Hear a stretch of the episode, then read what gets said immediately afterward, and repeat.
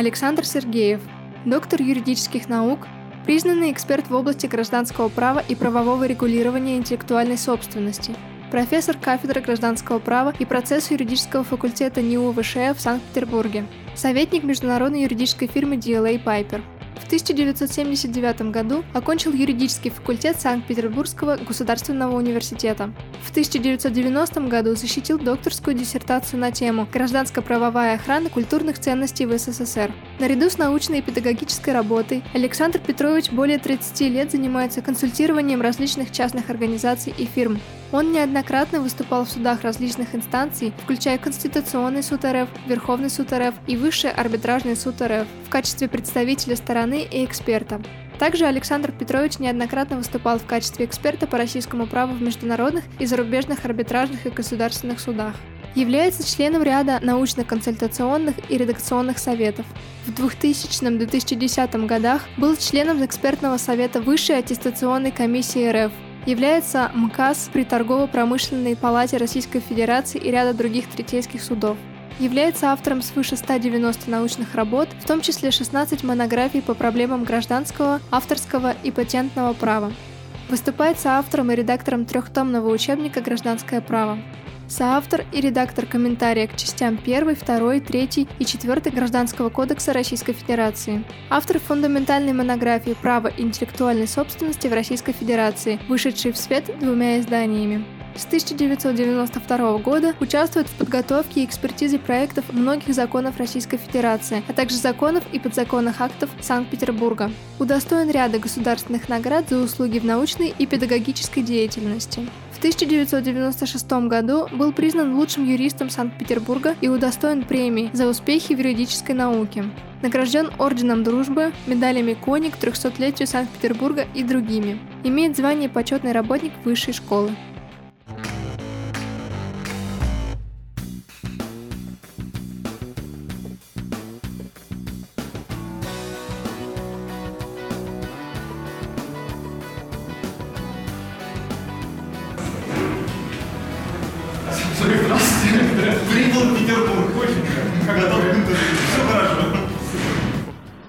Коллеги, у нас сегодня знаменательное событие. Э, сегодня у нас интервью э, с человеком, на учебнике которого, наверное, выросла добрая половина э, российских юристов. Вторая половина выросла на учебнике Евгения Алексеевича Суханова, ну а другая половина как раз-таки был легендарный учебник Толстого и Сергеева. Вот у нас как раз в гостях Александр Петрович Сергеев. Мы очень рады, что вы нашли время. Спасибо большое, Александр, что вы меня пригласили. Для меня это было большой неожиданностью. Спасибо. А, наш традиционный вопрос. А, почему вы стали юристом? Ну, во многом это стечение обстоятельств. Э, в школе я э, интересовался, конечно, больше гуманитарными дисциплинами. И э, хотя еще если шаг назад сделать, то вообще-то я хотел стать моряком. И э, было довольно твердое желание. Более того, я даже проходил медицинскую комиссию, ну, забыковали из-за зрения. Вообще, надо сказать, что, скажем, в моем классе э, три четверти ребят пошли в военное училище. Ну, надо пояснить, что я вырос э, в таком небольшом городке рядом с Санкт-Петербургом, Рейнбаум, ныне Ломоносов. Это приморский город напротив Кронштадта, и там было очень много всяких воинских частей и так далее, и родители военные, поэтому отсюда такая... Ну, и я пошел даже не за компанию, а по собственному желанию, ну, не состоялась моя морская карьера. Я тогда решил стать историком.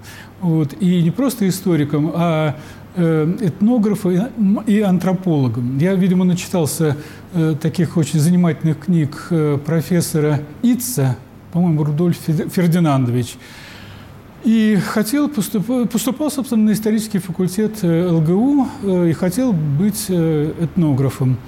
Но э, меня отговаривали, сказали, что ты никогда не поступишь. Собственно, это и произошло. Но я понял, что э, те, кто меня отговаривал, были правы. Когда я сам поработал в приемной комиссии уже спустя десятилетия и был ответственным секретарем, я понял, что э, простому школьнику поступить э, в ВУЗ почти невозможно было.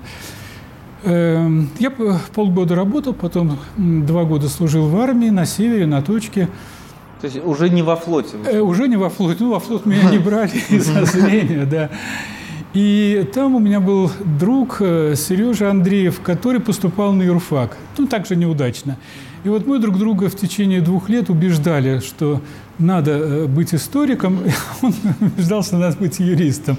И в итоге получилось так забавно, что после окончания э, службы в армии я стал поступать на юридический, а он поступил на исторический факультет. Вот. Но я, честно говоря, никогда не жалел об этом выборе. А, кто был вашим учителем вот с такой большой буквы, э, когда вы учились в университете? Я бы не стал кого-то особо выделять, потому что э, я считаю своими учителями ну, практически всех э, преподавателей кафедры гражданского права. Э, кафедра была очень сильной в 80-х, 70-х, 80-х годов, э, может быть, самая сильная в Советском Союзе, и поэтому я с благодарностью отношусь ко всем. Но если все-таки говорить персонально, то наибольшее, наверное, влияние на меня оказали трое. Это Александр Соломович Иоффе, который ну, как бы раскрыл для меня гражданское право, всю его сложность, интерес к нему и так далее. Вторым является Анатолий Александрович Собчак, который научил меня быть смелым в дискуссиях, в общем, не, не пасовать перед трудностями и смело отставить свои идеи. Ну, а третьим я бы назвал Юрия Кирилловича Толстого, э, который приучил меня к скрупулезной научной работе, к требовательной работе над текстами. Вот, наверное, вот они трое. Ну, разумеется, я признателен, конечно, и Виктору Тимофеевичу Смирнову, который был руководителем моих и дипломных работ, и, и диссертаций. Ну, вот, наверное, эти трое оказали наибольшее влияние. А почему вы выбрали гражданское право? Это тоже во многом элемент случайности. Когда я поступал на юрфак, я имел все-таки довольно слабое представление о том, чем я буду заниматься в будущем. И, наверное, я думал, что я буду следователем. Э, и ну, на первом курсе были в основном, конечно, такие общеобразовательные, исторические дисциплины. И трудно было говорить о каком-то выборе специализации. А когда вот уже начались специальные дисциплины со второго курса, то ну, я по-прежнему еще думал, что буду, э, буду криминалистом. Ну, тем более, что летом меня опять-таки из-за зрения не взяли в стройотряд, но взяли в оперотряд. Угу. И я провел два месяца здесь, ну, в районе гостинки, э, борясь с форцовщиками, наркоманами. И, и ну, прочими нарушителями общественного порядка. Сейчас я понимаю, что это, наверное, не нужно было э, так уж препятствовать этой деятельности. Ну, во всяком случае, ну, я имею в виду форцовщиков. Но, тем не менее, мы считали тогда, что это наш долг. И... Но так случилось, что вот э, девушка, с которой мне очень нравилось, пошла на кружок гражданского права. И я решил тоже заглянуть на, на этот кружок. Вот, и когда я обнаружил, что на этом кружке почти в полном составе сидят все члены кафедры гражданского права во главе с Олимпиад Соломоновичем, э, и после э, слушания очередного доклада завязалась очень интересная дискуссия, в основном между э, профессорами, которые там присутствовали, потому что в то время ну, был такой порядок, заведен ИОФы, если у тебя нет занятий, ты должен присутствовать на студенческом научном кружке, а кружок проходил у нас почти каждый через четверг. Вот, почти вся кафедра сидела, и было очень интересные споры, когда э, мы ну, с благоговением смотрели, как спорят вот с, э, Собчак с Йов или Валентина Федоровна Яковлева не соглашается с чем-то. Смотрели на старшекурсников, думали, неужели мы когда-то будем такими. Так что вот, кстати, эта девушка стала моей женой в последующем. Уже, Я как раз хотел спросить. Уже 40 лет ею является. А, можете рассказать э, вот про Олимпиаду Соломоновича Йофи, потому что сейчас он да. стал такой легендарной фигурой. Да. Да, Олимпиад Александрович был, конечно, очень мощным человеком э, во всех отношениях, и как ученый, и как человек. Он где-то даже вот как, ну, я смотрел на него, конечно, снизу вверх, и мне даже казалось, что он подавляет вот где-то свою внешность. И он отчасти, на мой взгляд, у него были некие такие диктаторские наклонности. Э, ну, у него были на это, для этого основания, потому что он действительно на голову ну, привы, был выше вот многих э, коллег по факультету. Я не беру э, кафедру, не, не кафедру имею в виду, а вот на факультете было много порой дураков еще, хотя и профессоров, и порой э, такое несли с, с кафедры, что просто... Особенно меня бесила фраза, которую я слушал постоянно вот на, на протяжении пяти лет, что не забывайте, что вы учитесь на политическом факультете. Mm. Это звучало как угроза, если что, вас отсюда выгонят. Вот. Но что касается коллег, то у нас на кафедре никогда никто не пел дифирамбов ни партии, ни правительства и так далее. Вот. Но, возвращаясь к Олимпиаду Соломоновичу, он был, конечно, непререкаемым авторитетом в 70-х, 80-х годах э, и никаким гонением в то время не подвергался, разумеется. И то, что последующие события, которые с ним произошли, это, ну, я думаю, что стечение ряда обстоятельств, и семейных обстоятельств, поскольку единственная дочь уехала, и э, чисто ну, таких случайных обстоятельств, поскольку у нас по-моему, за год до этого уехал ну, по той же самой схеме. Э, был такой профессор уголовного права Илья Григорьевич Филановский. Он тоже дал согласие на отъезд, по-моему, сына или дочери. Э, а, э, и с ним обошлись довольно мягко. Ему объявили просто строгий выговор, даже остался, остался работать, а через год уехал сам. И когда вот то же самое произошло с Олимпиад Соломоновичем, то с ним, конечно, по полной программе, так сказать, его исключили из партии сразу и отстранили от педагогической работы. И вот тогда действительно можно говорить о гонениях, потому что это было, ну, настолько было нелепо, когда там, те люди, которые раньше заглядывали ему в глаза. И опять-таки хочу сказать, это не касается кафедры гражданского права. Были, у нас 11 кафедр было на факультете, были очень э, недостойные э, э, люди, которые, когда это произошло, просто ну, как бы изгалялись, понимаете, и э, получили, получили возможность вот такую, так сказать, критиковать человека, которому раньше просто боялись э, противоречить.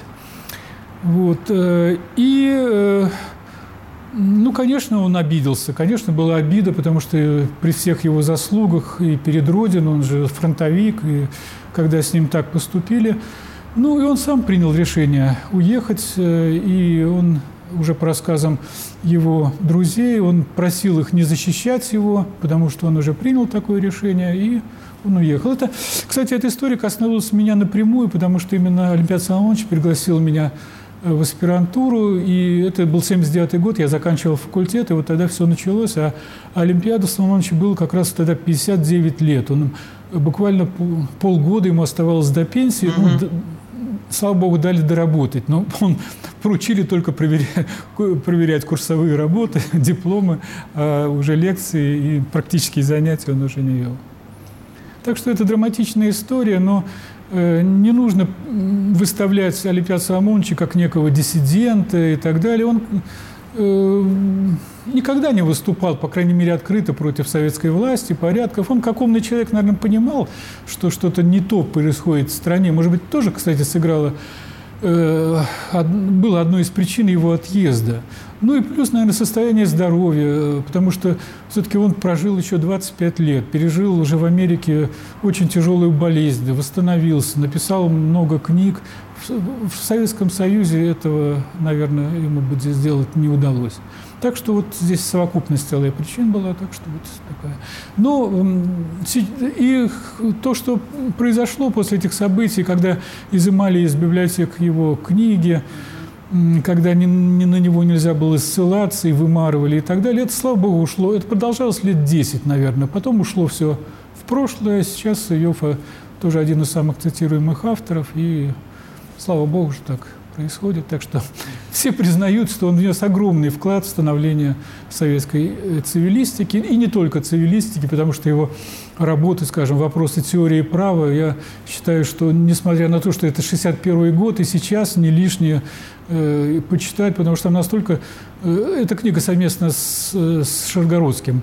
Вот, она и сейчас э, для многих была бы, была бы большую помощь как бы в, в освоении вот, да, основ права.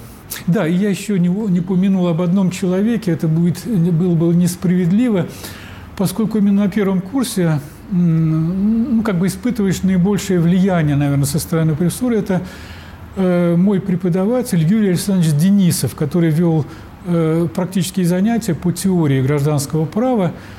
На мой взгляд, это был очень, ум, очень э, умный, я, слава богу, сейчас жив, умнейший, порядочнейший человек, который тоже привил мне интерес к, эм, к теории права и Э, убеждал меня в том, что мне надо заниматься теорией права, а потом, когда я все-таки увлекся гражданским правом, я говорю, ну вот, наверное, гражданское право это тоже нужно знать, но потом ты придешь к теории права и так далее.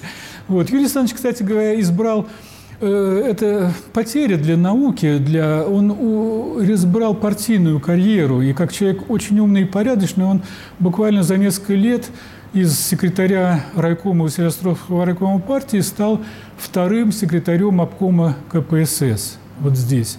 Вот. И э, он, кстати говоря, тоже такое, ну, я не скажу, что это темное э, пятно моей биографии, но скрывать я, я, мне нечего здесь стыдиться. Он еще неоднократно приглашал меня э, продолжить уже партийную карьеру. Причем он не был каким-то фана фанатиком вот, коммуни коммунизма и так далее. Он прекрасно все понимал. Но он мне, когда мы, у нас были довольно откровенные беседы, он говорил, но почему вот если у нас в стране как бы руководящая роль принадлежит партии, почему в партии, в руководящих так сказать, кадрах должны быть дураки, там, так сказать, карьеристы и так далее. Почему там не должны быть порядочных людей? Вот он таковым был.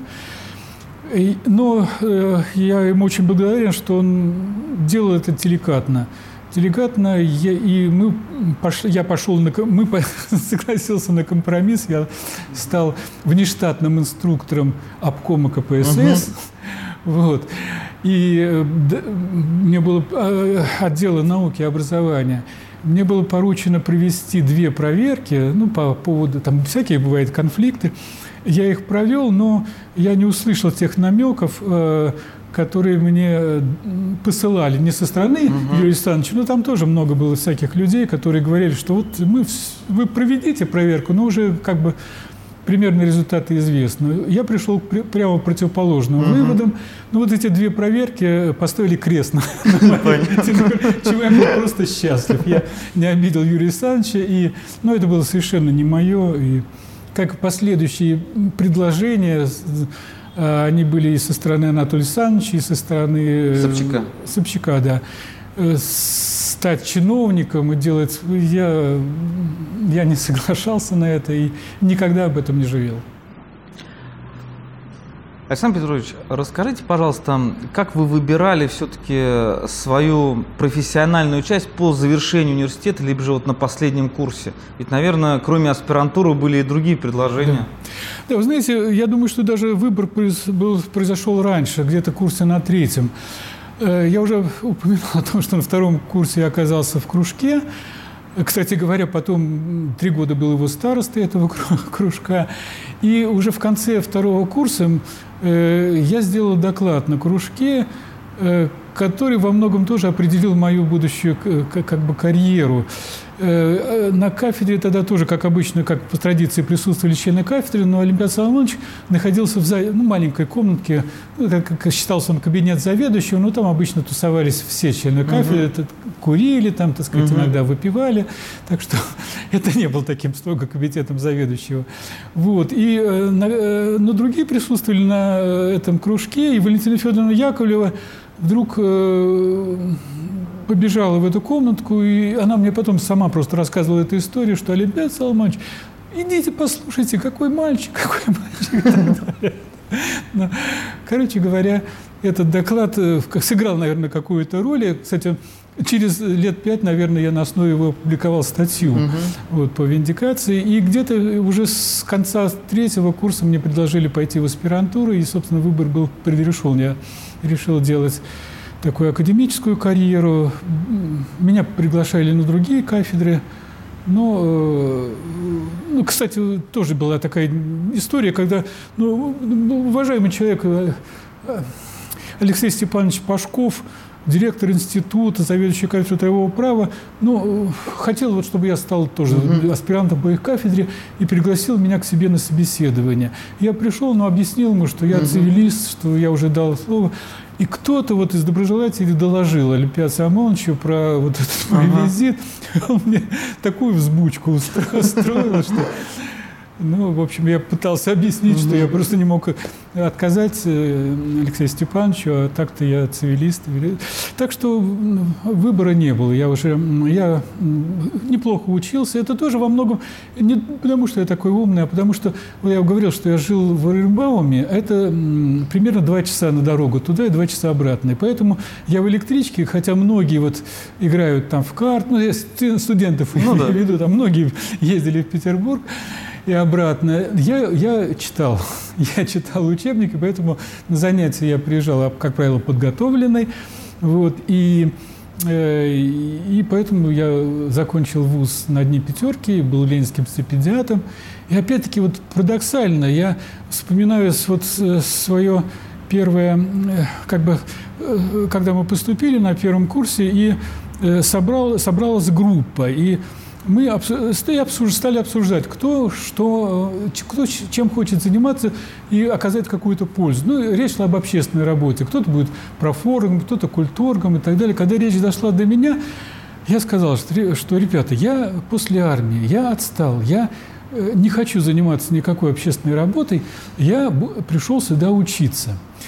И, как потом мне рассказывали, это тоже вызвало такую у некоторых негативную реакцию, но действительно на тот момент и когда мы еще не начали учиться, я ощущал, что ну, мне будет трудно вот с такими сильными ребятами, которые я тогда, тогда я был полон еще иллюзий, что вот я тогда в свое время не поступил, а вот они, угу. школьники, сумели поступить, наверное, они очень умные и так далее. Ну, потом, как оказалось, это не, не совсем так происходит в реальной жизни. Но жизнь повернулась так, что с третьего курса, с третьего по пятый курс, то есть три года я был секретарем комсомольской организации угу. курса. Потом был депутатом Василиостровского районного совета два срока. То есть я никогда не хотел вот заниматься этим, но как-то в жизнь так складывалось, что приходилось всем этим заниматься. Вот, но э, какой-то альтернативы, вот, заниматься бизнесом или заниматься чем-то еще, для меня всегда главное была, конечно, вот педагогическая работа и э, вот эта академическая научная работа. Понятно. А, а скажите, пожалуйста, вот в то время э, статус аспиранта, он гарантировал тебе в будущем предложение стать ассистентом кафедры, остаться... Вот расскажите нет, вот про нет, этот период. Нет, нет, совсем нет. Э, раньше было чрезвычайно сложно получить место на кафедре. И э, вот я помню, что с нашего курса пять человек взяли в аспирантуру, и только двое э, оказались в итоге на факультете. Вот, я не знаю, но не, не, не все из пятерых были даже достойны идти, там тоже играли роль пар, член партии или нет. Вот, а я, мне, кстати, э, с продолжением этого же вопроса, э, дали поучиться в аспирантуре всего полтора года. И в 81 э, в 79-м я поступил, а в 81-м, когда на кафедре освободилось место, мне сказали, давай занимай, я стал ассистентом кафедры. Вот, и ну, так, так что гарантий никаких не было, но как-то у меня здесь все сложилось нормально, без проблем. Так что за последующие годы, вот будучи ассистентом, доцентом, я прошел через все, что полагается молодому преподавателю. То есть я был и бессменным куратором и группы, и курса, и ездил со студентами неоднократно на картошку угу. в качестве командира отряда, да, да, да. и был ответственным за общежитие. Так что все это было, ну, не говоря уже о самой большой учебной нагрузке, которую обычно тащат, ну, о чем говорит аспирант, Понятно. то есть э, ну, ассистенты. Но ни о чем не жалею, это была традиция, что ж ее ломать. Тем более, что у нас на кафедре был большой разрыв поколений, потому что, ну вот, э, скажем, Константин Константинович Лебедев, который, ну, сколько он лет, наверное, на 15 старше меня, но он считался молодым. Вот на нем, угу. пока мы не пришли, сначала Егоров Николай Дмитриевич, потом я, и вот мы стали самыми угу. молодыми. А так на Константин Константинович ездили как на э, так сказать, лошадь. Потом то же самое происходило с Николаем Дмитриевичем, но потом со мной. Ну, это воспринималось естественным образом, давало определенный опыт. И... Так что все нормально. Можете вспомнить э, период перестройки? Э, как менялась э, ситуация в университете? Что нового появилось? Да. Конечно, этот период, наверное, наибольше, э, наиболее запомнился, наиболее драматичным является в чем-то. Э, ну, я хочу сказать, что кафедра, конечно, вот к началу 90-х годов была здорово обескровлена, потому что э, ну, в связи с, там, с факультетскими делами нужно было как бы сохранять количество кафедры, и в итоге вместо кафедры колхозного права была создана кафедра хозяйственного угу. права, и э, туда ушли Анатолий Александрович Собчак, Константин Константинович Лебедев, Валентина Федоровна Яковлева, Вера Сергеевна Тимискова и Владимир Федорович Попандопол. Угу. То есть пять человек, причем ну, в, ну, в, во всяком случае, Лебедев еще, Попандопола и так далее, в расцвете сил вообще. Обычно на доцентах и ассистентах и держится кафедра. Вот. Через пару лет э, ушел с кафедры Валерий Абрамович Мусин, который возглавил кафедру гражданского процесса. То есть кафедра была здорово очень обескровлена. И я не хочу показаться хвастливым, но вот считаю один, одной из своих заслуг, что все-таки мне удалось сохранить кафедру вот в эти трудные годы. Я с 92 -го года стал заведующим, потому что предыдущий заведующий Николай Дмитриевич Егоров, он э, по ряду причин и по болезни, и на него очень подействовали, вот особенно уход Мусина с кафедры э, и обращение с ним вот э, руководство факультета, когда, ну и тоже, знаете, вот во главе факультета были тогда такие мэтры и так далее. И когда он пытался, Николай Ильич мне рассказывал, просто mm-hmm. мы друзья, рассказывал, что он пытался возражать, ему сказали, мальчик, молчи, а то, значит, вот такое было отношение. Ну, короче говоря, возвращаясь к кафедре, но тем не менее как-то удалось вот эту кафедру сохранить благодаря тому, что на кафедру все-таки брали мы толковых ребят. Э, тогда на кафедру пришли и Антон Александрович Иванов, и Илья Владимирович Келесеев, и Дмитрий Анатольевич Медведев, чуть позже э, Александр Владимирович Коновалов, э, Сергей, э, Юра, Юрий Сергеевич Любимов, потом еще чуть позже. Э, ну, в общем, хор, хорошие, сильные ребята. Хорошие, сильные ребята. Это позволило нам, ну, как бы и сдавать учебник, которым пользовалась в то время практически вся Россия, наряду с как вы об этом упомянули. Вот, и э, пройти вот эти трудные годы, в общем, нам удалось, сохранив кафедру, и, ну и не потеряв. Потом, к сожалению, уже когда 90-е э, годы заканчивалось, начался второй исход с кафедры, когда уже вот те самые э, талантливые молодые ребята э, потянулись в Москву. Стали государственными деятелями. Да, стали государственными деятелями, мягко говоря.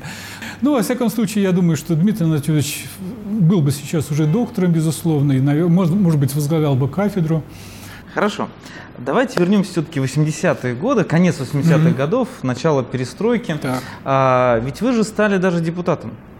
Да, я стал депутатом, но опять-таки не потому, что ни, никогда этого, я, я не хотел этого, но ну, поскольку я был, вот, наверное, во всех отношениях примерным, что ли, в то время, это потом уже я стал хулиганить и совершать поступки, которые не, не одобрялись начальством. А тогда, ну, надо было с факультета вот кого-то, так сказать, видимо, по разнарядке и так далее. Ну, направили меня. Это был Василий Островский район, где находится юридический факультет. Да, да, да, совершенно верно, да. И меня избрали депутатом. Вряд ли избиратели меня знали. Э, хотя были какие-то встречи, но это все было в советское время. Ну, знаете, как происходили тогда выборы. Вот, я потом второй раз переизбирался, был все эти годы председателем комиссии по соцзаконности. Ну, моя депутатская деятельность я, не является каким-то ярким э, эпизодом моей жизни. Я ну, старался честно выполнять какие-то функции, пытались защищать мы тогда Смоленское кладбище от вандалов, от застройки его. Ну, тогда, помните, вот перестройка еще даже не началась, а только начиналась. И э, мне это вот свежо все в памяти, потому что ну, если вы, ну, наверное, вы не помните уже, но более, люди более старшего поколения помнят, что начинало все с борьбой за сохранение культурного наследия и памятников. И я помню, как скажем, сносили у нас гостиницу Асторию или Англитер, и как э, защитники бегали по крыше и пытались, так сказать, ее защитить. Вот, потом были собрания. Вот. Э, а я уже в то время как раз писал докторскую по охране памятников. Мне это было близко, я тоже там встречался вот, там, с таким Алексеем Ковалевым, например, который тогда еще был совсем мальчишкой, а сейчас он уже много лет депутат, неплохой депутат э, э, ну, нашего законодательного собрания. Так что все это было. Что-то делал полезное на своем депутатском посту, но это, это все не имело принципиально какого-то значения. Единственное, наверное, в чем мне это помогло, это когда была кампания по, уже по выборам Анатолия Александровича Собчака, депутата Верховного Совета. И поскольку я имел прямое отношение к этой кампании и даже в какой-то степени был, был инициатором выдвижения его, это тоже забавная история, если хотите, да, я конечно. могу рассказать. Вот, то мне в последующем э, ну, как бы вот э, со мной, бо... ну, что ли, боялись сильно, сильно слишком давить вот партийный вот этот административный аппарат, потому что они конечно, вставляли все палки в колеса, чтобы Собчак не был избран, но вот как-то удавалось, пользуясь в том числе вот своим полномочиями, немножко это как-то сдерживать. Вот. Но что касается выборов Анатолия Александровича, то это очень забавная история, поскольку уже столько придумано э, всяких э, небылиц на этот счет, и столько людей пытается примазаться к, к, к, к этой истории, что просто народ смешно об этом читать. На самом деле, Э, это 89 год был, и э, на факультет пришла разнарядка, что мы вот должны сейчас собраться и поддержать э, кандидатуру, я до сих пор помню, Никифорова с рабочего с Балтийского завода. Вот, ну, уже, уже выступал Горбачев, уже, уже mm-hmm. был журнал «Огонек», уже многие говорили такие интересные вещи, о которых раньше мы ничего не слышали. И нас это собрание, собственно, э, собрали. Э, никто не хотел ходить на эти собрания. Но пришло несколько преподавателей, э, согнали, я бы так сказал, студентов. Вот. И мы сидели, тоже там болтали в задних рядах. И мне почему-то пришло в голову, ну давайте, а если, что если попробовать?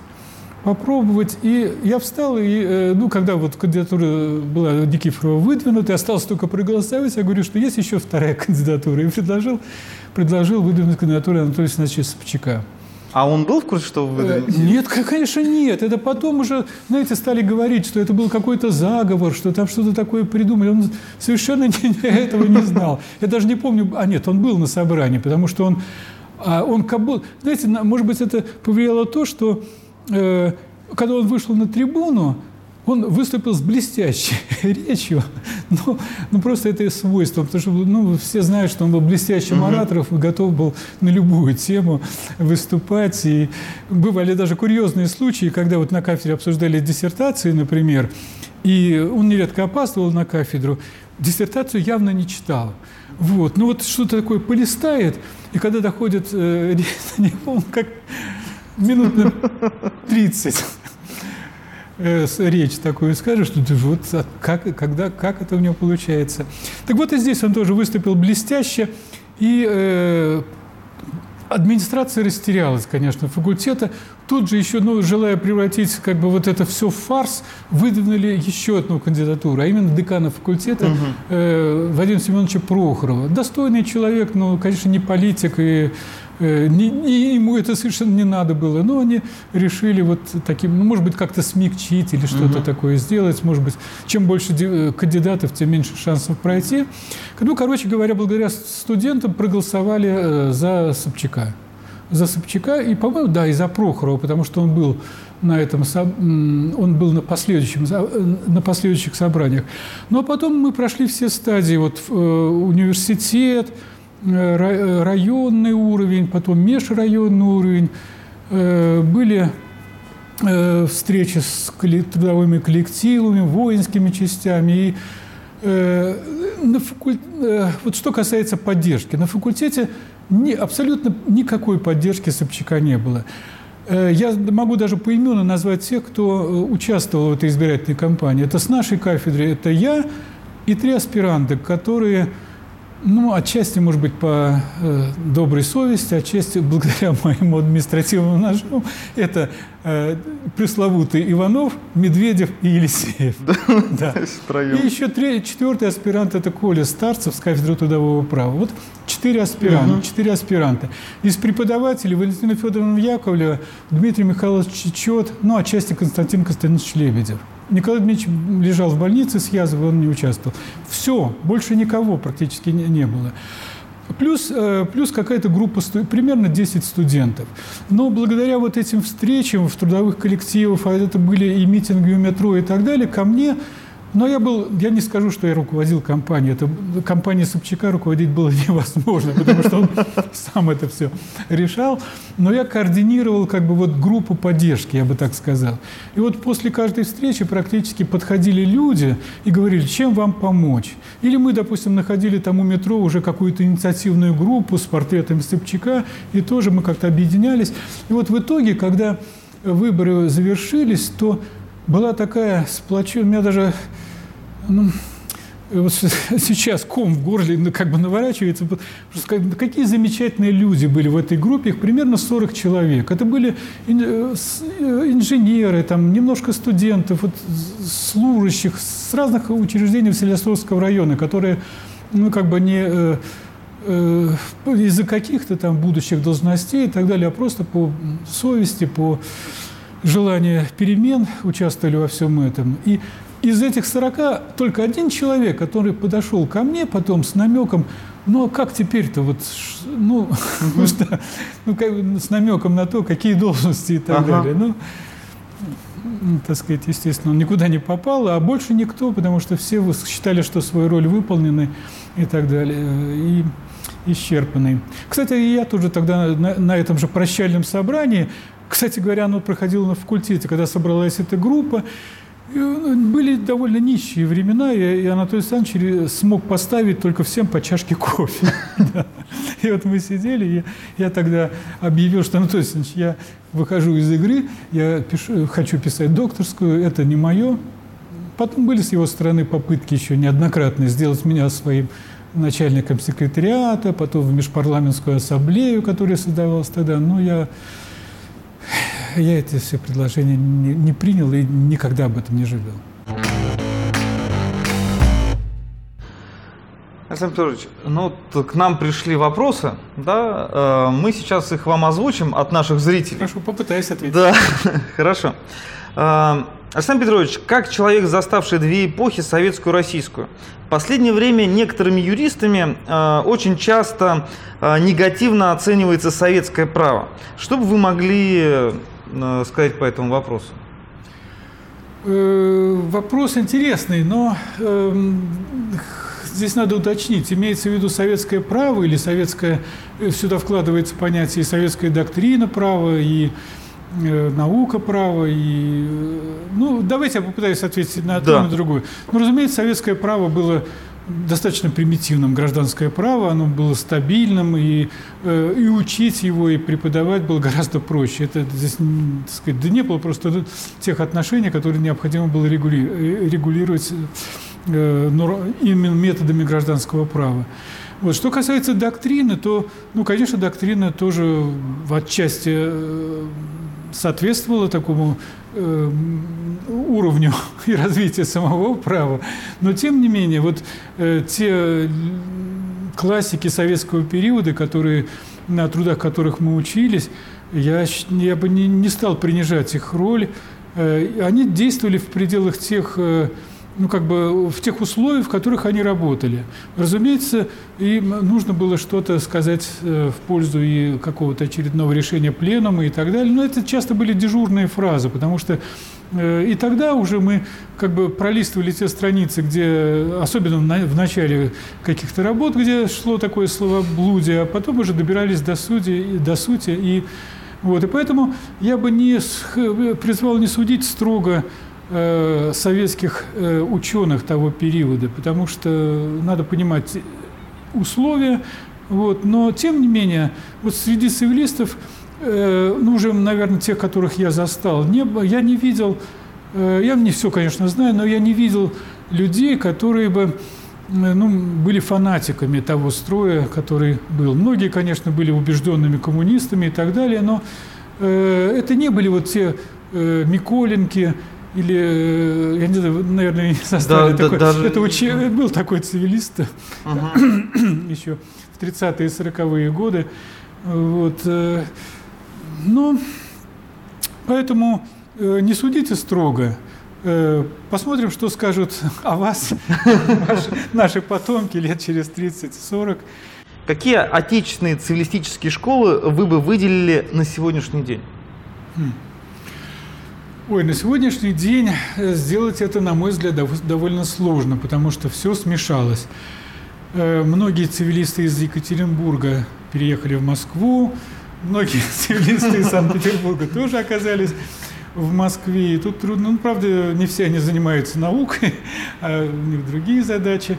Но тем не менее, тем не менее, ну, э, если все-таки вернуться к истории немножко, то традиционно выделялось три школы. Это Московская, Ленинградская и Екатеринбургская. Ну, еще принято было, наверное, выделять э, Харьковскую школу, наверное, в тот период это было тоже достойное, э, достойные э, там ученые работали. Вот. И, э, ну, ну, тоже не все так э, однозначно, потому что, э, например, тот же Олимпиад Солончев, он близко, находился в близких дружеских отношениях и с э, Вениамином Федоровичем э, э, Яковлевым, э, и э, Октябрем Алексеевичем Красавчиковым, и с Вениамином Федоровичем Грибановым, и Сергеем Михайловичем Корнеевым. То есть, хотя это разные школы, но они были, э, их объединяла цивилистическая вот эта суть, и известная борьба с хозяйственниками. Понятно. Вот. Э, но что касается школ, то, конечно, есть здесь, э, можно найти отличия. Санкт-Петербургская школа, Ленинградская, на мой взгляд, отличалась всегда такая более, ну, как бы повышенная требовательность, может быть, и к себе, и к студентам. И у нас был по сравнению с московским был более всегда сложный учебник. Мне так казалось, по, по крайней мере, когда я учился.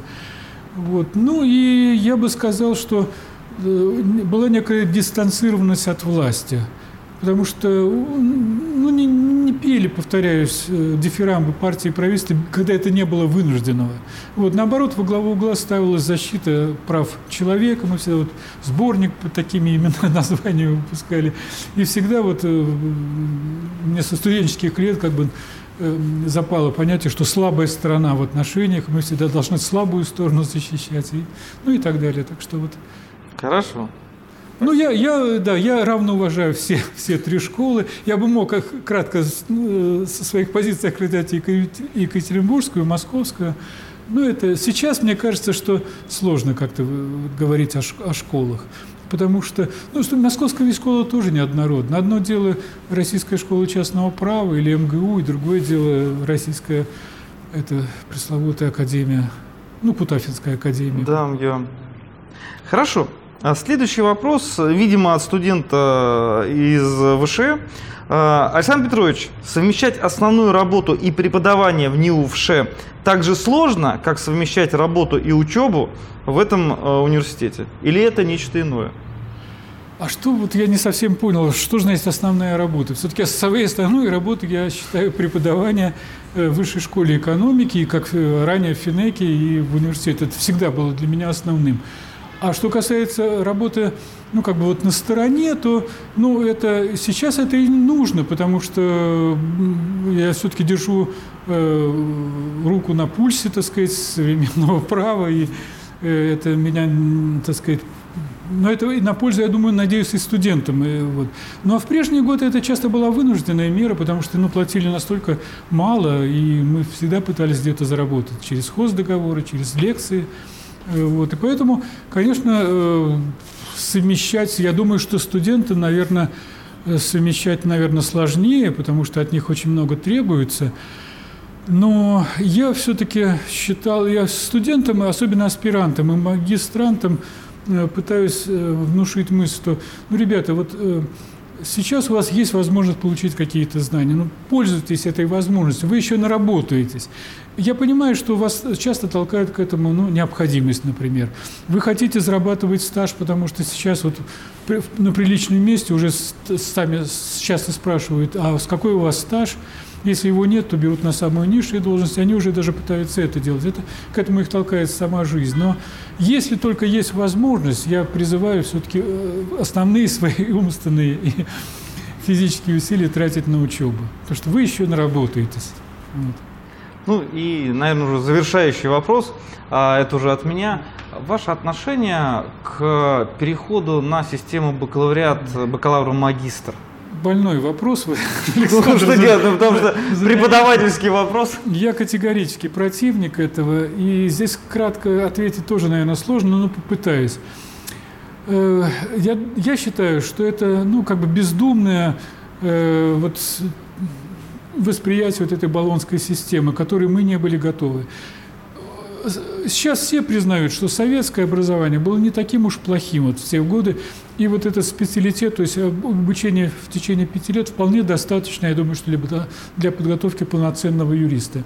Ведь что произошло с переходом на бакалавриат? Основное обучение сокращено до 4 лет, и, пожалуйста, идите в магистратуру на, на 2 года еще.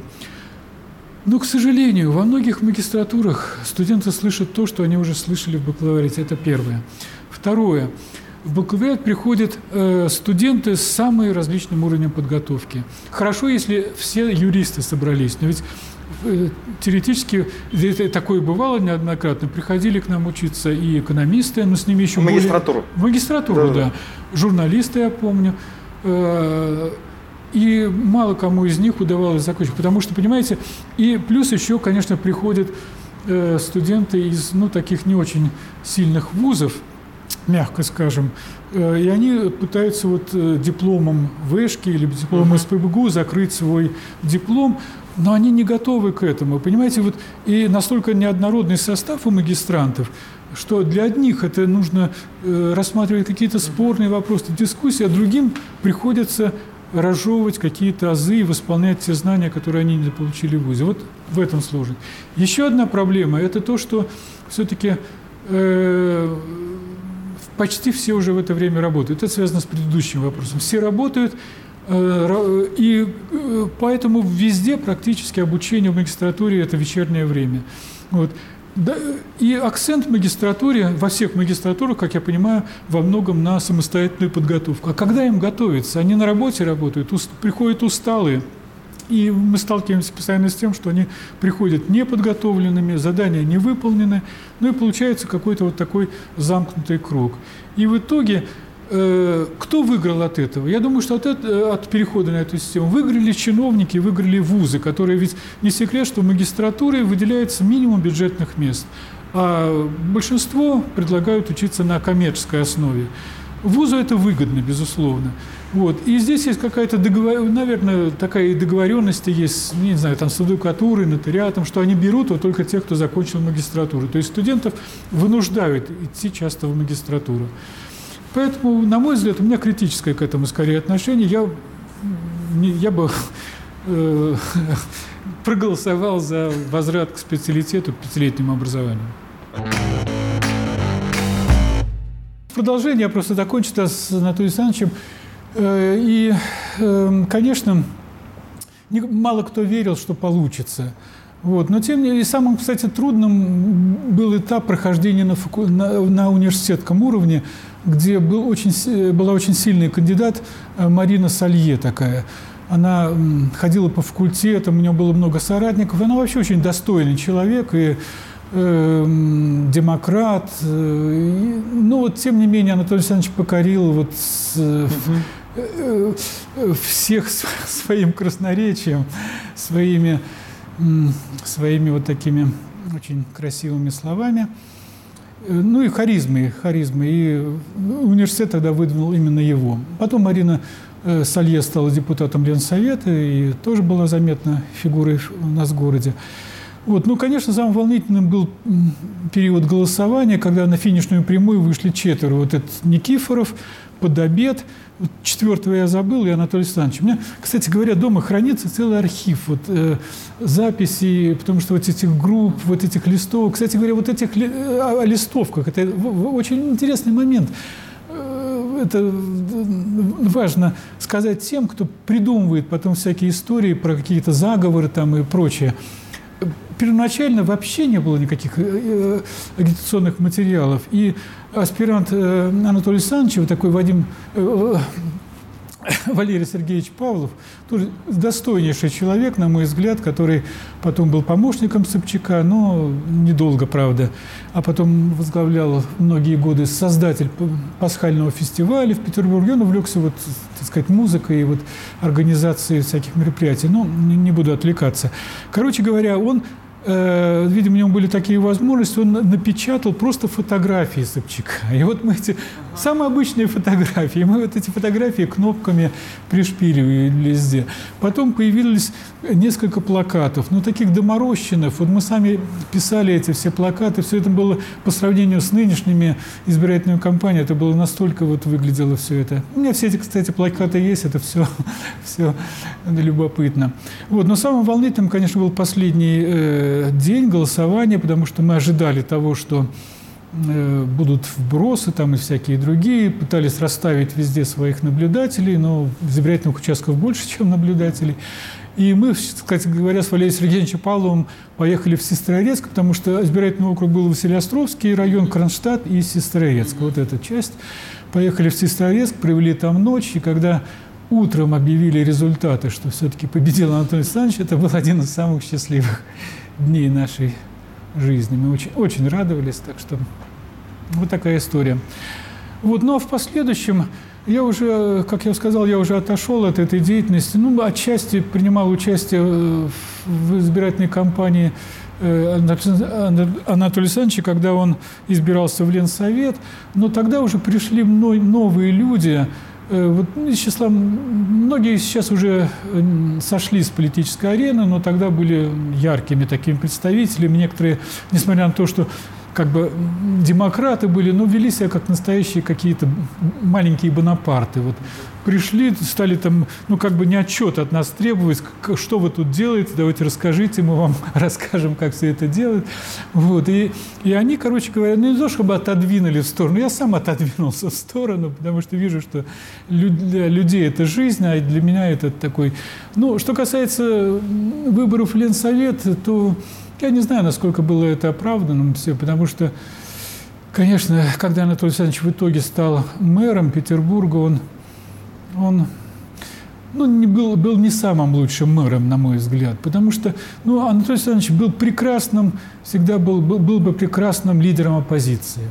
У него прекрасные идеи всегда, так сказать, но он, но он, ну, было и много слабостей. Он, не, часто не проводил свои прекрасные идеи до конца, потому что либо охладевал к ним, либо не хватало просто времени и терпения.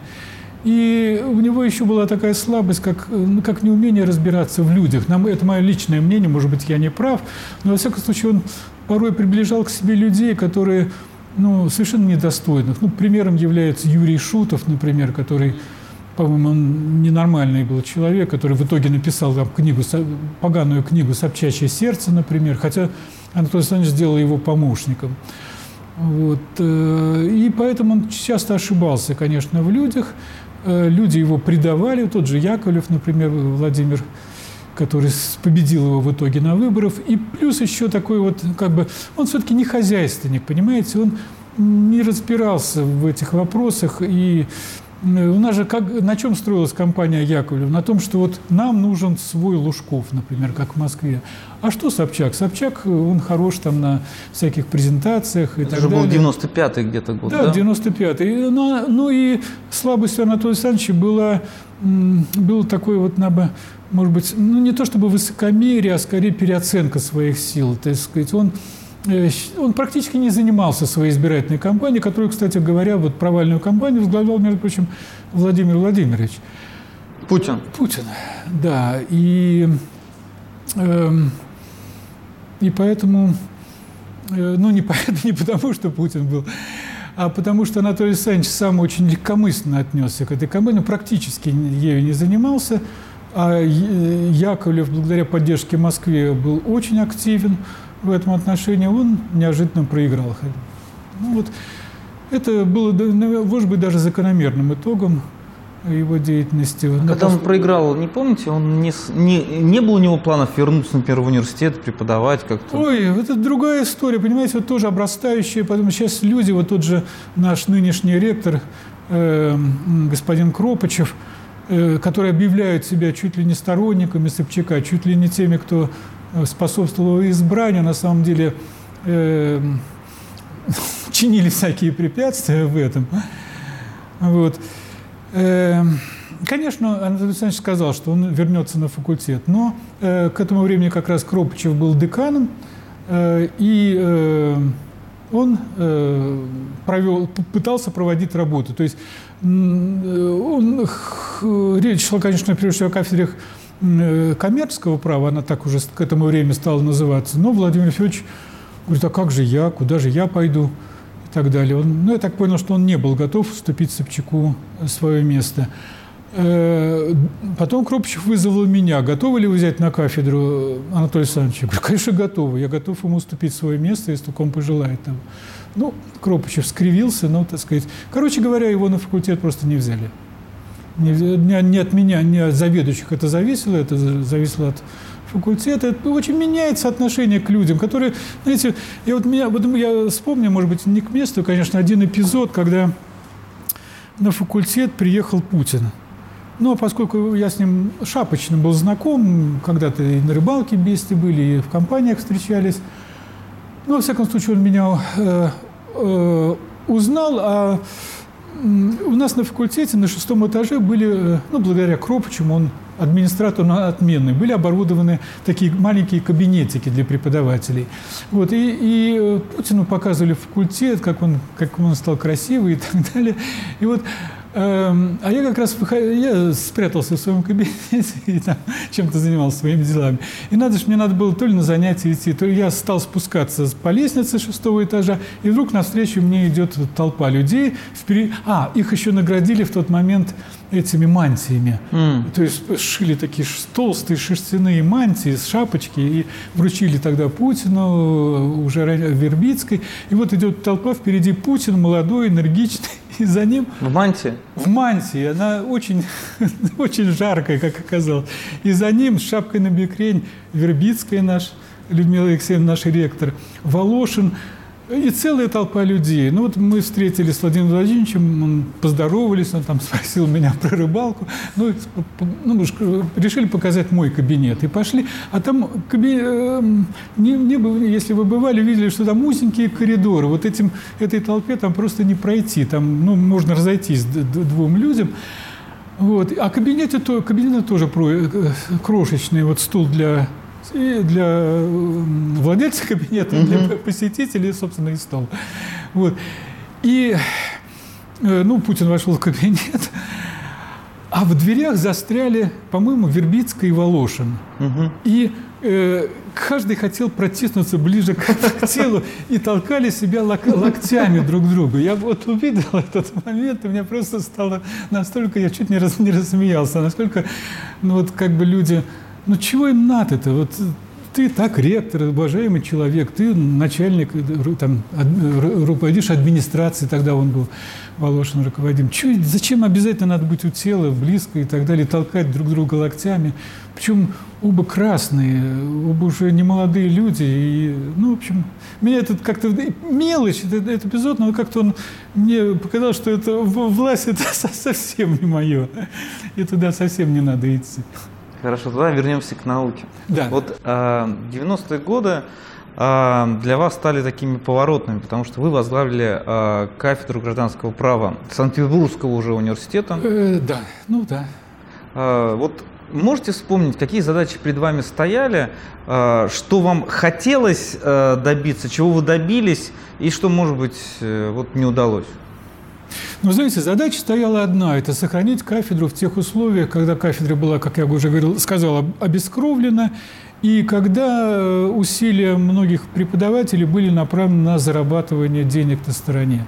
Я тоже не э, в этом отношении не безгрешен, но э, не знаю, можно ли назвать это грехом, потому что я еще, буду, еще до перестройки мы все время пытались где-то подработать. Я в когда я был ассистентом, я, пардон, подрабатывал и аспирантом, ассистентом, подрабатывал дворником. Причем зарабатывал, работал на две ставки и получал больше, чем моя э, ассистентская зарплата. потом, когда уже стал работать на факультете, мне было неудобно, вдруг студенты увидят. Были бесконечные поездки по линии общества знания, э, по, причем по всей стране большой, так сказать. Потом хоздоговорные работы. Столько было написано всяких уставов и всего прочего. Ну вот руководили этим обычно Собчак или Дмитрий Михайлович Чечет. Вот так что мы все этим занимались. Но в 90-е годы э, Многие стали постоянными юристами, где-то эм, консультировали бизнесы. Конечно, это сказывалось на учебной работе. И главная задача была – это сохранить, конечно, кафедру. И на меня всегда давлело сильно то обстоятельство, что ну, кафедра, которой руководил в свое время, у нас ведь какие были люди? И Анатолий Васильевич Венедиктов, потом э, Борис Борисович Черепахин, потом его сменил э, Олимпиад Солонович Юофе. Э, ну, Николай Дмитриевич Егоров там недолго руководил, но тоже был достойным ученым. И думаю, ну, вот я теперь заведующий. Я, тоже, я, кстати, не хотел быть заведующим. Просто когда Николай Дмитриевич ушел в отставку, ну, как бы некого было ставить, потому что на кафедре были такие, ну, как бы конфликтные ситуации между двумя группами, ну, которые представлял, с одной стороны, Собчак, с другой стороны, Юрий Кириллович Толстой ну, нельзя было никого из них ставить заведующим. В итоге, как бы я стал заведующим, и хотя всячески сопротивлялся этому. Вот. И поэтому, ну, я считал своим долгом как-то вот, чтобы поддерживать реноме кафедры, отсюда и идеи учебника, хотя это тоже очень трудно давалось, потому что Э, убедить, что вот давайте все-таки писать учебник. Ведь я уже давно убедился, что на писательском труде, в том числе не заработаешь, ну, я имею в виду ну, на, на э, юридической литературе, не заработаешь, безусловно. Это несопоставимо с заработками в других областях. Но, тем не менее, как-то удавалось это сделать. И вот, вот этим, наверное, это главное достижение 90-х годов. В тот период ну, многие уже известные сейчас э, ныне mm-hmm. люди, правоведы, государственные деятели, защищали кандидатские диссертации. Вот можете выделить среди, не, не обязательно среди там, государственных деятелей, а вот именно среди тех, кто в 90-е годы защищался на кафедре, вот на ваш взгляд, самых талантливых, самые яркие диссертации можете вспомнить? Э, ну, самые яркие, я не знаю, вы имеете в виду кандидатские, да, наверное? Ну, и кандидатские, и докторские. Ну, наверное, кандидатские – это как база такая, да, да молодой это, ученый, который вот… Да, ну, конечно, вот нет, все-таки если начинать с докторских, это защита диссертации Анатолия Александровичем, потому угу. что он э, очень трудно шел к этой защите. Ну, знаете, это, может, возможно, что была отменена его первая защита, он новую написал диссертацию и так далее. Но из числа кандидатских у нас вообще были сильные. Э, это эти кафедра славилась тем, что была такая достаточно высокая требовательность к качеству материала, который исходил от членов кафедры, и э, такой хал, явной э, халтуры мы никогда старались не допускать. И еще бы я один момент заметил, что вот никогда в трудах и выступлениях устных вот членов кафедры я не наблюдал каких-то там значит, гимнов в пользу партии, правительства и так далее. Вот этим цивилисты не грешили. Вот, вот э, Санкт-Петербургской, Ленинградской школы. Угу. Это приходилось много слышать от коллег с других кафедр, но в этом смысле мы чисты. Хотя, хотя конечно, там приходилось ссылаться и на постановления пленумов и съездов. Без этого вообще работы бы многие не увидели свет. Вот. Ну, что касается э, наиболее ярких диссертаций, ну, мне вспоминается диссертация, может быть, Коновалова, конечно, Александра Владимировича э, по владению. Да и неплохая была диссертация у э, Антона Александровича Иванова, Елисеев, который очень долго не защищался, хотя он настолько вот, квалифицированный юрист, Илья Владимирович Елисеев – на мой взгляд, он э, из этой троицы, которую называл Медведев, Иванов, Елисеев, на мой взгляд, он самый, самый был способный. Э, Медведев был самый дисциплинированный и такой вот, он всегда был примерным, примерным, примерным коммунистом, примерным потом демократом, потом примерным патриотом, сейчас примерным премьер-министром. Премьер во всем. Да. Анатолий Александрович, простите, Илья Владимирович, наоборот, он отличался крайней неорганизованностью, вот, э, неустроенностью личной жизни, но писал он просто блестяще. И за это ему прощалось, да? прощалось все. Ну, Антон Александрович, Антон Александрович был где-то вот посредине. Но все они в итоге написали хорошие, достойные диссертации. Вот. Э, у нас дело в том, что мы э, очень тесно сотрудничали с, э, с кафедрой гражданского права Ярославского университета, да вообще даже с Ярославским университетом, потому что там защищались и процессуалисты, и цивилисты, и поэтому у нас защищался и Евгений Алексеевич Крашенинников, мой многолетний друг, к сожалению, ныне покойный, и, да, и потом уже аспиранты Крашенинникова. Это были все блестящие диссертации. Вообще Ярославскую школу, конечно, вот в тот период э, отличал очень высокое, высокий, высокий уровень. Это был просто какой-то феномен э, для нашей науки. Там можно с ними было спорить в чем-то, их их э, увлеченность немецким правом э, слишком большая, и нетерпимость, может быть, к критике коллег, это все есть, но тем не менее отказать им в том, что они действительно были, занимались наукой, были преданными, но и сейчас продолжается этого много. Так что вот, наверное, вот это бы, это бы я отметил. Хорошо. Нулевые годы. А, вот в этот период а, вы ушли из университета. Да, это произошло в 2006 году. А что произошло? Ну, если я, наверное, неуместно говорить подробно обо всем этом. Ну, у меня, ну, вышел, может быть, конфликт поколений какой-то. Потому что у меня, э, как заведующего, были определенные обязательства по наведению порядка, вот какой-то дисциплины на кафедре, учебной, соблюдение э, какой-то прав студентов и так далее. Ну, а молодая поросль, которая уже к тому времени как бы остепенилась и которая уже отчасти одной ногой в Москве была, но подчас не всегда относилась к, добросовестно к своим служебным обязанностям. Это, кстати говоря, это не подхалимаш, я скажу точно, это не относится к Медведеву, потому что он никаких не, не позволял себе пропусков занятий и так далее. Другие это, к сожалению, делали. И ну, мне приходилось довольно жестко на это реагировать нередко. Ну и когда они уже, так сказать, считают, что мы-то уже тоже такие стали маститами и так далее, уже что-то значим, и с нашим мнением должны считаться, ну, начались вот такие некие интриги, некий такой э, подковерная борьба, и в итоге э, дело шло к тому, что уже мы часто не общались, не разговаривали. Ну, а Юрий Кириллович Толстой, который был скажем, э, руководителем Антон Александрович, тесно, с ним, находился с ним в довольно тесных отношениях, он уже к этому времени был человек достаточно внушаемым, и его тоже накрутили. Ну и в итоге, в общем, э, произошло то, что рано или поздно должно было произойти. Это не то, что спонтанно вдруг вот на защите диссертации, вдруг ни с того, ни с сего – Произошел конфликт на пустом, ну не то, что на пустом месте, а чисто формально, по формальным соображениям была снята с диссертации защиты. Не из-за каких-то ее качеств плохих диссертаций, а из-за того, что на кафедре якобы большинство, не было большинства двух третей, и не было, в итоге приняло это вот таким квалифицированным большинством заключение кафедры. И защита диссертации была снята. Я не выдержал и, собственно, инициировал это Юрий Кириллович, который, вот, собственно, задал этот вопрос. Но поскольку э, это все было заранее подготовлено, и знал об этом и председатель совета, и в последующем и э, другие товарищи мне говорили о том, что все это было задумано уже. Ну, я не выдержал, честно говоря, и э, назвал Юрия Кирилловича не очень хорошим словом публично. И ну, после этого оставаться на факультете было невозможно. Дальше уже, наверное, неинтересно рассказывать. Я уже тогда, собственно говоря, сразу после этой истории сказал, что я увольняюсь с факультета. Я э, признаю, что очень переживал, э, конечно. Э, Все-таки э, большая часть, на тот момент даже больше, не, не половина, а большая часть моей жизни была связана с факультетом.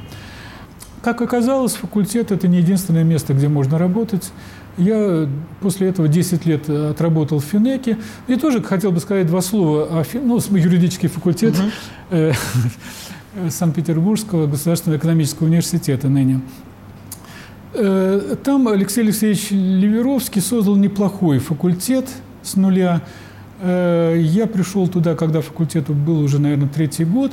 И еще пять лет факультет был очень хорош, на мой взгляд. Он был, конечно, меньше, гораздо компактнее, все друг друга знали, были добрые отношения, но, но потом началось ну, просто то, что э, чему нет какого-то разумного объяснения. То есть э, нас э, стали объединять сначала с юрфаком Инжикона, угу. потом еще добавили юрфак э, Академии экономики и сервиса, где э, уровень преподавателей и студентов ну, был настолько низок, что даже э, сказать, что они ничего не знали студенты, они были даже отрицательные, просто, я бы сказал, знания.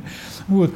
А наше начальство заставляло нас всех выпускать. Ну, как бы и э, приводился вроде бы разумный довод. Ну, их же ничему там не учили пять лет. Так ну, давайте их выпустим и начнем, начнем учить. Но я не мог этого э, как бы допустить. И, ну, что-то, на что-то, конечно, приходилось закрывать глаза. Но когда вот это давление и так далее, халтурить и ну, э, оно все время усиливалось, и чувствовал, что такая обстановка в целом складывается в университете, то я, э, я ушел. Я ушел, собственно, меня давно звали в Высшую школу экономики. Я сначала год совмещал работу в Финеке и э, в Высшей школе экономики, а потом перешел туда окончательно работаю там уже четвертый год.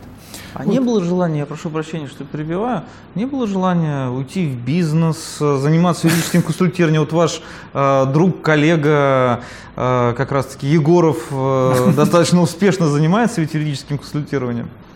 Да, нет, у меня такого желания никогда не было. Меня пытались стянуть несколько раз, и два раза я давал, по-моему, слабину и соглашался быть членом каких-то вот кооперативы, но это еще при Собчаке, потом какой-то фирмы, но потом это все сходило на нет, и я выходил оттуда. И нет, нет, я не бизнесмен по натуре, и это не мое, как вот государственная и всякая административная работа, так и вот бизнес. Вот, нет, у меня такого желания не было. А что касается консультирования, то э, этого хватает и э, на, на моей нынешней должности. То есть ко мне, ну, чуть ли не, не, ежед... я не скажу еженедельно, но раз в месяц точно следует обращение с просьбой подготовить какое-то заключение, дать по какому-то делу. Ну, я уже давно отвергаю предложение выступить где-то в суде, потому что крайне разочарован нашей судебной системой. Но это отдельная тема для отдельного разговора. И в суд я не хожу.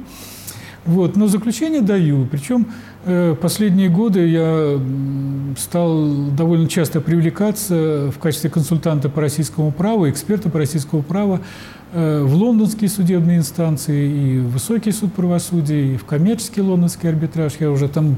Лондон мне, честно говоря, надоел. Я уже, да? я уже был там лет раз, наверное, 20. И вот сейчас, когда очередной раз мне предстоит туда поездка в феврале, я, я, я когда столкнулся с оформлением, визовым оформлением, ну, ну, англичан просто какая-то бзик какой-то.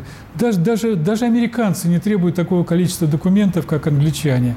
И я сказал себе, что без необходимости я больше туда не поеду. Но поскольку здесь уже обязательства, то приходится оформлять и ксерить необходимость кучу документов Понятно. и так далее. Да. Так что нет, нет. А, и все-таки два слова о Лондоне уже хорошие, хорошие, потому что мне нравится эта работа. Она во всех отношениях хороша, потому что отношение совершенно другое к тебе, не то, что у наших судей.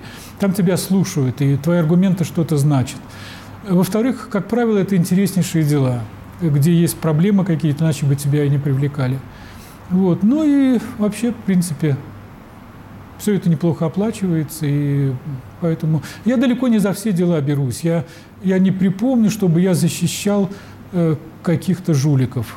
Ну и, конечно, мне консультирования хватает э, в той компании, в помещении которой мы сейчас Делай находимся. Пайпер. Да, я, конечно, имею в виду мою любимую юридическую компанию Делай Пайпер, с которой я сотрудничаю уже 13 э, лет, то есть с 2006 года, как раз это год ухода моего с юридического факультета, потому что вот на меня сразу посыпалось много предложений, в том числе меня вот сразу же схватили в деле Пайпер, да. И я никогда не думал, что я задержусь здесь на 13 лет. Тем не менее, все-таки я очень благодарен компании Delay Piper. Она мне многое дала. И я восхищаюсь людьми, которые здесь работают. И э, здесь преобладают, как и во многих... Я, я, у меня хорошие отношения со многими юридическими фирмами, и петербургскими, и московскими. И преобладают там девушки, как ни странно, которые выдерживают именно этот ритм, сидеть здесь по 12-14 часов за компьютером.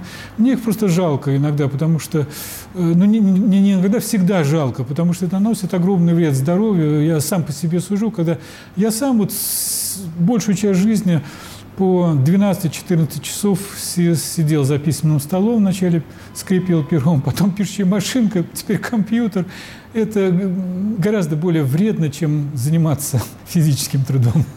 А скажите, пожалуйста, э, про высшую школу экономики. То есть вот все-таки что сыграло вот таким базовым моментом, почему вы все-таки пошли именно туда? Ведь вы могли остаться да. на предыдущем месте.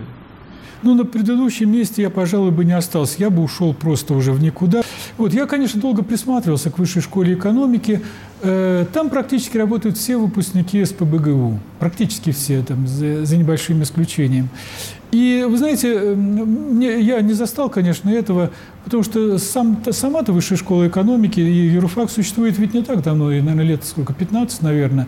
И первоначально юрфак был, ну, я не знаю, ну, чтобы не выдумывать какие-то слова, просто помойкой, где преподавали в основном э, либо отставники всякие, так сказать, правоохранители, так называемые, либо э, работники Академии МВД, и ничего он собой не представлял первые годы. Но туда пришла э, в качестве декана э, Татьяна Анатольевна Алексеева, которая навела там жесткий порядок. Она очень миловидная, симпатичная женщина, когда никогда не подумаешь, что у нее такая железная воля и, и способность вообще руководить мужиками.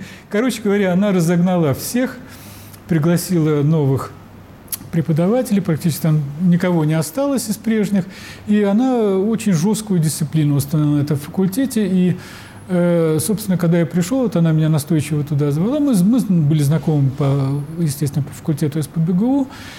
Вот я год присматривался, пришел туда, и меня, конечно, э, очень поразил диссонанс между вот, э, уровнем студенческой аудитории в Финеке и здесь. Потому что в последние пару лет в Финеке ну, читаешь лекцию трудно найти вот какие-то осмысленные лица, потому что ну, все даже, ну, ходят, конечно, там девочки э, дисциплинированные, сидят на первых партах, но чувствуешь, что это им совсем не интересно. Всегда пытаешься в аудитории отыскать э, хотя бы несколько человек, к которым можно как-то мысленно обращаться. Вот. Здесь, э, здесь в высшей школе здесь совершенно была другая картина. Она, собственно, продолжается до сих пор. Всегда, здесь, ну, конечно, здесь э, в известное оправдание Финека можно сказать, что там сам набор бюджетный 15 человек всего. Здесь больше 100 человек в высшей школе экономики. Там преобладают, конечно, вот те, кто на контрактной основе, ну, знаете, кого часто берут на эту контрактную основу. Отсюда и тоже э, разница в уровне. И Э, сейчас вот до сих пор уже ну, четвертый, да, или пятый год, ну, я уже не важно, это работаю. Разные, конечно, среди этих 120 человек студентов попадаются люди, но всегда есть примерно десяток э, очень толковых ребят, которые знают языки, читают э, много дополнительной литературы, классику знают, и, конечно, они какой-то тон задают – вот. Безусловно, есть и э, ренгард какой-то, то есть тем, кто ничего не интересует. Вот. Но при Татьяне Алексеевне вылетали с факультета только так. Особенно, ну, примерно там приходилось э, так, что на, на, на первом курсе было 6 групп, на втором курсе уже 4 группы, а на третьем, последующем 3 или 2 группы. Вот такой была политика. И, конечно, был такой выпускали очень сильных студентов. Ну и сейчас мы, в общем, гордимся своими выпускниками. Они участвуют. Это есть объективные показатели участия во всевозможных конкурсах, где они занимают э, ведущие места. Вот. Ну и сейчас, даже сейчас, вот я горжусь тем, что э, трое наших студентов, э, выпускников бакалавриата, поступили в Российскую школу частного права на бюджет. на бюджет. Э, еще одна поступила э, в, в МГИМО, э, кто-то уехал за границу учиться, продолжать обучение, так что их с удовольствием берут всех. Не могу не задать уже в завершении вопрос. Да. Вы э, свою жизнь четко видите с Ленинградом, Санкт-Петербургом. Что для вас этот город? Можете сказать? Ну, вы знаете, конечно, уже поздно менять в моем возрасте. Это для родной для меня город, хотя я помню, что не родился здесь, а вырос в, в Рейнбауме, но это близко, я все время ездил и в, детстве во все музеи и так далее. Даже чаще, может быть, посещали, у нас возили все время в школе еще во все музеи, чем на, может быть, э, школьников ленинградских. Так что я, конечно, никуда не уеду, хотя я в последнее время, конечно, мне больше э, нравится проводить время на даче. Я с удовольствием путешествую. Я вообще активный человек. Мое увлечение – это рыбалка, горные лыжи. Вот, э, кстати, на горные лыжи меня поставил Николай Дмитриевич.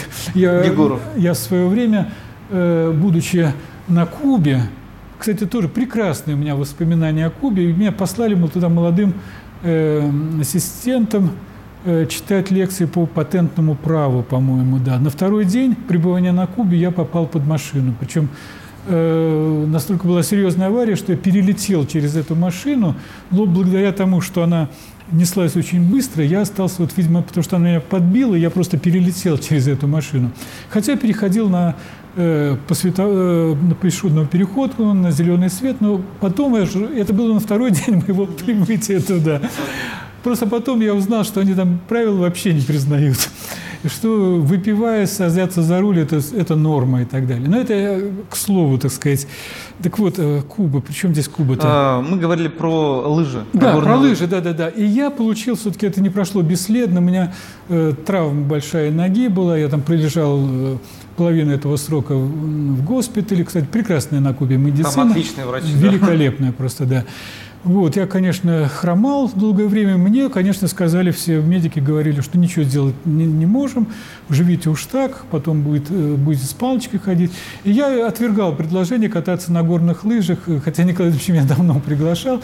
Но в какой-то момент я подумал, почему? Сказал, что я вроде, вроде хожу.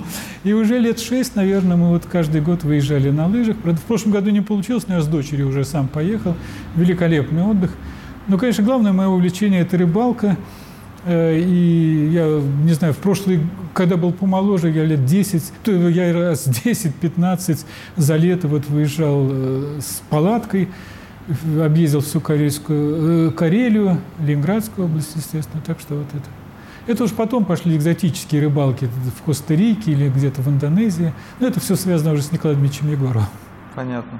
То есть э, сетью не ловите, только удочка? Нет, конечно. конечно. Я, не, я, ну, как я не скажу, что ненавижу. Я, например, не люблю морскую рыбалку. Ага. Хотя, где, знаете, пассивно, так сказать, это не сеть, разумеется, но когда ты сидишь просто и как клюнуло, тебе отдают угу. удочку, и ты потом час вытаскиваешь. Я ловил и марлинов, и больших очень тунцов, но это, но это просто это не рыбалка, это работа работы. Равно как и если на большой глубине, там, не знаю, 2 километра ловишь э, треску в Баренцевом море и э, 10 минут вытаскиваешь и не знаешь, есть там рыба или потому что там огромный груз.